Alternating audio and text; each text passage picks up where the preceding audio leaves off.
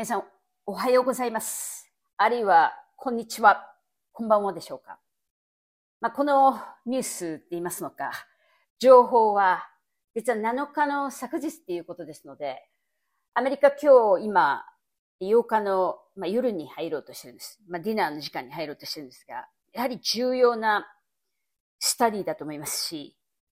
私たちがやはり予測しました、非常にこの、まあ、コロナのウイルスって言いますのは、研究で出てるように、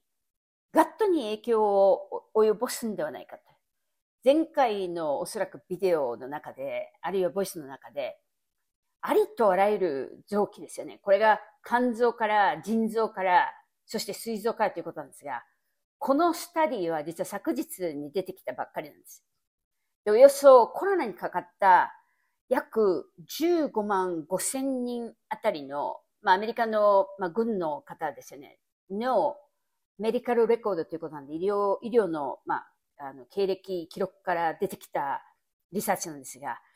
まあ、あの、皆さんと簡単にシェアさせていただきたいと思います。そして、やはり、このガットのマイクロバイオームがですね、おそらく、まあ、変化になってるっていうことが、このスタディの大きなキーポイントではないかなと思います。で、このウイルスに感染したこの症状が軽症であっても中症であっても特に重症で病院に入院した方っていうのはやはりこの消化器系のガットだけではなく膵臓ですとか肝臓ですとかっていう他の臓器にも影響がまあ出てきてるんじゃないかっていうことがこのスタディにやっぱり出てきてるんですね。で、この中で、やはり重要な、あの、ことですよね。今回の、この、まあ、GI の、まあ、胃腸のこの問題の中でも、やはり多いのが、胃酸ですよね。胃酸が上がってくる、このアシッドリフレックスって言われるものが非常に増えてるっていうことと、そして、慢性の便秘症ですよね。そして、この、まあ、お腹の問題っていうのが非常にこの、まあ、胃腸系の問題っていうことなんですね。で、まあ、軽症であっても、なったって言われるこの方が、軽症であっても、中症であっても、まあ、重症であってもということで、重症になればなるほど、この問題がやはり、その、大きく出てるということで、あの、ビデオですとか、あるいはその過去の、まあ、あの、皆さんとシェアさせていただいた内容の中で、このやはりウイルスをですね、まあ、持ってくるっていうことで、今日3年が過ぎようとしているときに、あのニューヨークの例えば地下鉄の、あるいはこの地下のこの下水からとか、UK からって言われるような、あるいは中国でもちょうど当初走りかけの時に、これはお手洗いからお手洗いに同じビルでこういった例えばまあ、エアロゾルって言われることなんで、当時空気の感染が、この下水を通って、その違う部屋の方に、このインフェクションを与えてたっていうようなことを当時言ってたんですよね。で、それがおそらく、あの、現実だったんではないかなっていうことが、まあ、私のオピニオンです。そして、やはり、あの、食道炎が非常にやっぱり大きく出てきてるっていうことなんですね。で、このスタディを見ると、いや、研究者が明らかな理由が、そのどうしてこの、まあ、GI と言われるこのマイクロバイオームだとか、例えばその、この胃腸の層ですよね。胃腸のあるいは環境を変えるとか、食道炎ですとか、この胃酸が上がってくるとか、そしてここの中に出てきているのが、irritable bowel syndrome と言われるこの IBS のことなんですよね。ですので、今日のこのスタディが明らかに前に出てきているっていうのは、私のこれはオピニオンで皆さん聞いていただきたいんですが、私たちのこの一旦体に入れば、リプロダクティブエリアって言われるようなホルモンを作らなくちゃいけない。これが例えば、あの、まあ、糖尿病にかかるああいったインスリンのバランスから、肝臓ですよね、腎臓、膵臓、そして私たちのこの、まあ、神経、そして今日出てきたこのスタディが、まあ、GI っていうこの、まあ、胃腸のこの消化にかかるところっていうのが非常に大きな問題で、やはり3年経ったこの今日のこの問題がスタディで出てきてるのが、この長期の胃腸の問題がこのスタディから出てきてるっていうことなんです。そして、病院に行って入院しなかった方ですよね、軽症だって言われる方も、やはりこの長期によって、この胃腸系の問題が明らかに出てきてるっていうのが、今回のこの SARS の、まあ、COVID インフェクションと言われることが、私たちのこのガストロって言われる胃腸に非常に影響を与えてるっていうことなんですよね。これをやはりもっと深くこうスコープで見たときに、じゃあどこにつながるのかっていうことなんですよね。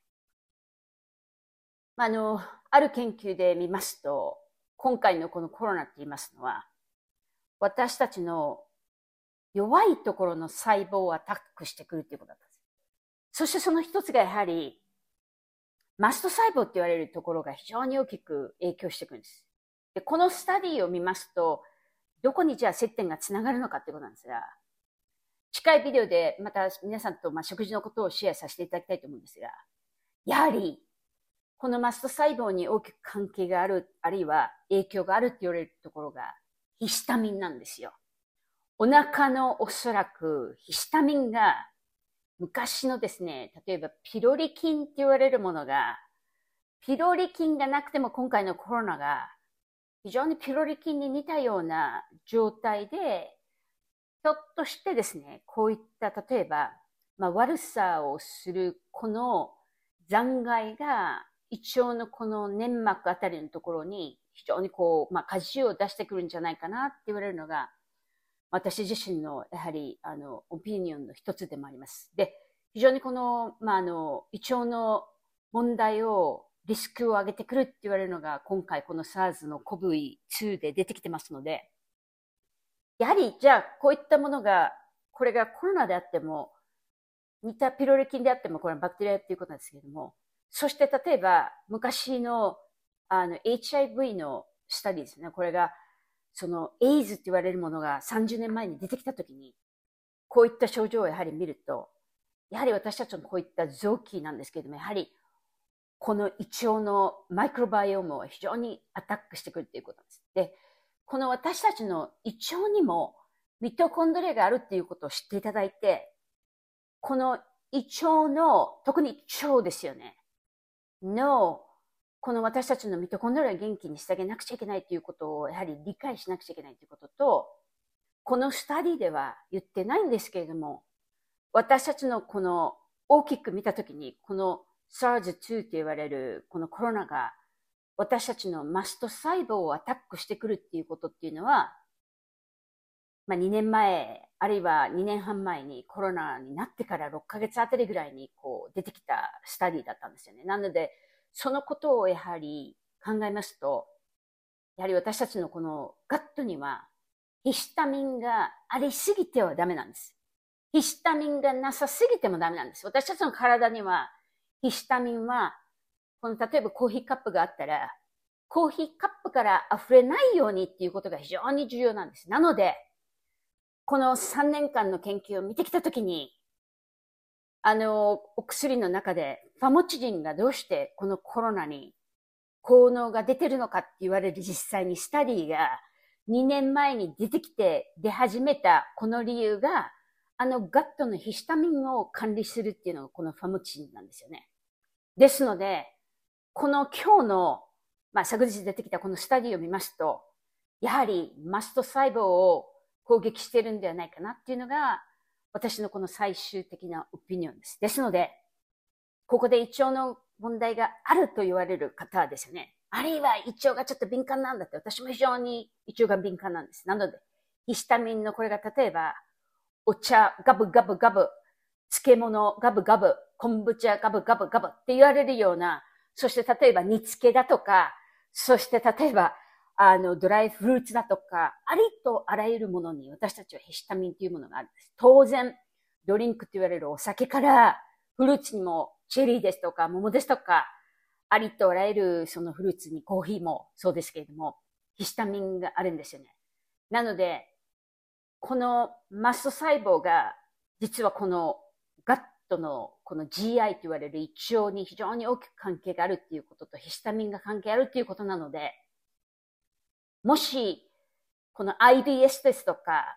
急な便秘が出てきたとか、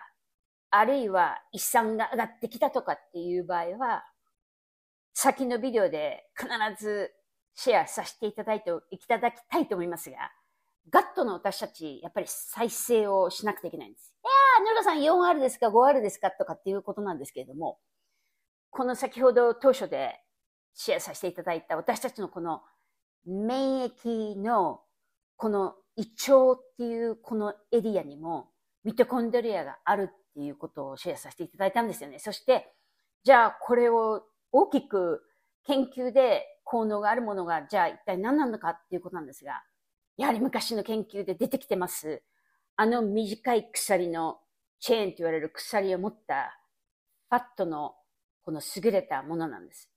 これが例えば発行されている、例えば、あの、まあ、落酸と言われるようなものなんですけど、非常に医療系のやはりレベルと設計がいると思います。しかし研究では、この私たちの胃腸のミトコンドリアをこう元気にするというのはこういったものから、そしてヒスタミンの管理をするっていうことも、あの、十分に必要だと思います。そして私たちのこの乳酸菌の入れ方ですよね。これも先のビデオで説明させていただきたいと思うんですが、乳酸菌が例えば50ビリオンだとか100ビリオンだからって言って、無茶にこう、次から次へと入れるっていうことなく、私おそらくこれをですね、6ヶ月あるいは1年の間にシェアさせていただいている、このコロナの後遺症のところのビデオで説明させていただいた、やはり、サッカリが非常に重要になってくると思います。で、この胃腸の還流するっていう、これですよね。当然、モティリティと言われるこの胃腸の超運動っていうのも重要なんですよ。これは、いや、のりさん断食したらいいんでしょ？ってよくやるんですよね。うちのクライアントが。あの、朝から晩、あの、晩場から、晩から朝まで断食したらいいんですよねって言って言われるんですよ。いや、そんな簡単なもんじゃないんですよ。超運動は頭の神経ですよね。あるいは、この長い神経が非常に大きく、こう、影響するっていうことなんです。なので、私たちのストレスをですね、こう、キキキキ上げるっていうことっていうのは、当然この超温度に非常に大きくこの関連されるということと、そして私たちのこのヒスタミンがこう高すぎるっていうことではなく、このヒスタミンをですね、どういうふうに加入するかっていうことも非常にこの胃腸に重要なんですよ。そして、これがじゃあどこにつながるのかっていうことなんです。やっぱり肝臓ですとか、あの例のピーマンのある胆のなんですよね。なので私たちのこの胃腸をまず、やはりこのコロナは、私が今日このスタディを見てきて、ああ、やはり私たちが予測してた、この免疫ですね、ガットの免疫をこう攻撃してくるっていうことで、明らかになってきてるのは、もっともっとこれが出てくると思います。あの、ディスペシアですね。あるいはこれが、まあ、機能性の胃腸炎とかって言われるものから、そしてリフレックスと言われるこの一酸が出てくるという、この、そしてやはり今回のこのコロナは、ペプティックウルソルって言われる、こういった例えば、あの、胃に穴が開くようなって言われるような炎症が出てくるので、じゃあこれをですね、こういったものを非常に設計のいい医療系のあの、パッチ役をこうしてあげなくちゃいけないっていうことっていうのが、最も重要になってくるんじゃないかなと思います。なので私たちのこの胃腸には、治すっていうことを、ことを考えると、やはりアミノ酸がいるんですよ。あ、じゃあ直樹さん、グルタミン入れてるんですか？グルタミン入れてるんですか？っていう、こういうこのグルタミンを入れる場合っていうのは、私たちのやはりグルタミンだけではなく、アミノ酸を入れるときに、やはりその総合で入れてあげるということなんですけど、やはり傷を治すとか、痛みを治すとかっていうのは、私たちのこのアミノ酸がやっぱり重要だっていうことなんですよね。なので、このスタディは非常に、この私たちのもう一度再度見直すって言われることに、非常に私たちのこの体のですね、この、このコロナのこの SARS2 がどこにアタックしてくるのかっていうことなんですが、やはりガットは最も重要な場所だと思います。なので、この問題が頭に来たりだとかセカンドブレインって言われるのがまあ、ガットのことなんですけども、これから見とけばいいですよ。どれだけ多く力方ですとか脂肪ですとか、こういった例えば慢性の便秘ですよね。がもっと増えてきて、そしてこういったことをテイケアしないと、私たちの他の免疫システムが変わったりだとか、体の生まれ持った遺伝子が変異してしまうというようなことがあるので、ガットを再生してあげなくちゃいけないということを今日のスタディで知っていただいて、この炎症がガットにも来るっていうことなんで、ガットの炎症を落としてあげなくちゃいけないっていうことをここで知っていただいて、この先にですね、じゃあどうやってこのガットの炎症を治すのかとか、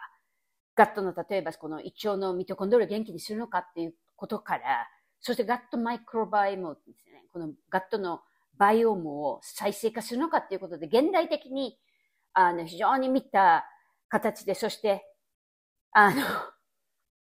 断食断食断食だけで、あの、便秘が治ればいいんですが、そんな簡単ではないんですよね。なので、 motility って言われる、腸運動って言われるものは、私たちにやはり、食べ方も重要なんですけれども、やはり、こういった武器になるって言われるような栄養素ですよね。サプリメントをきっちりとこうこういった効能があるっていうものを使われて、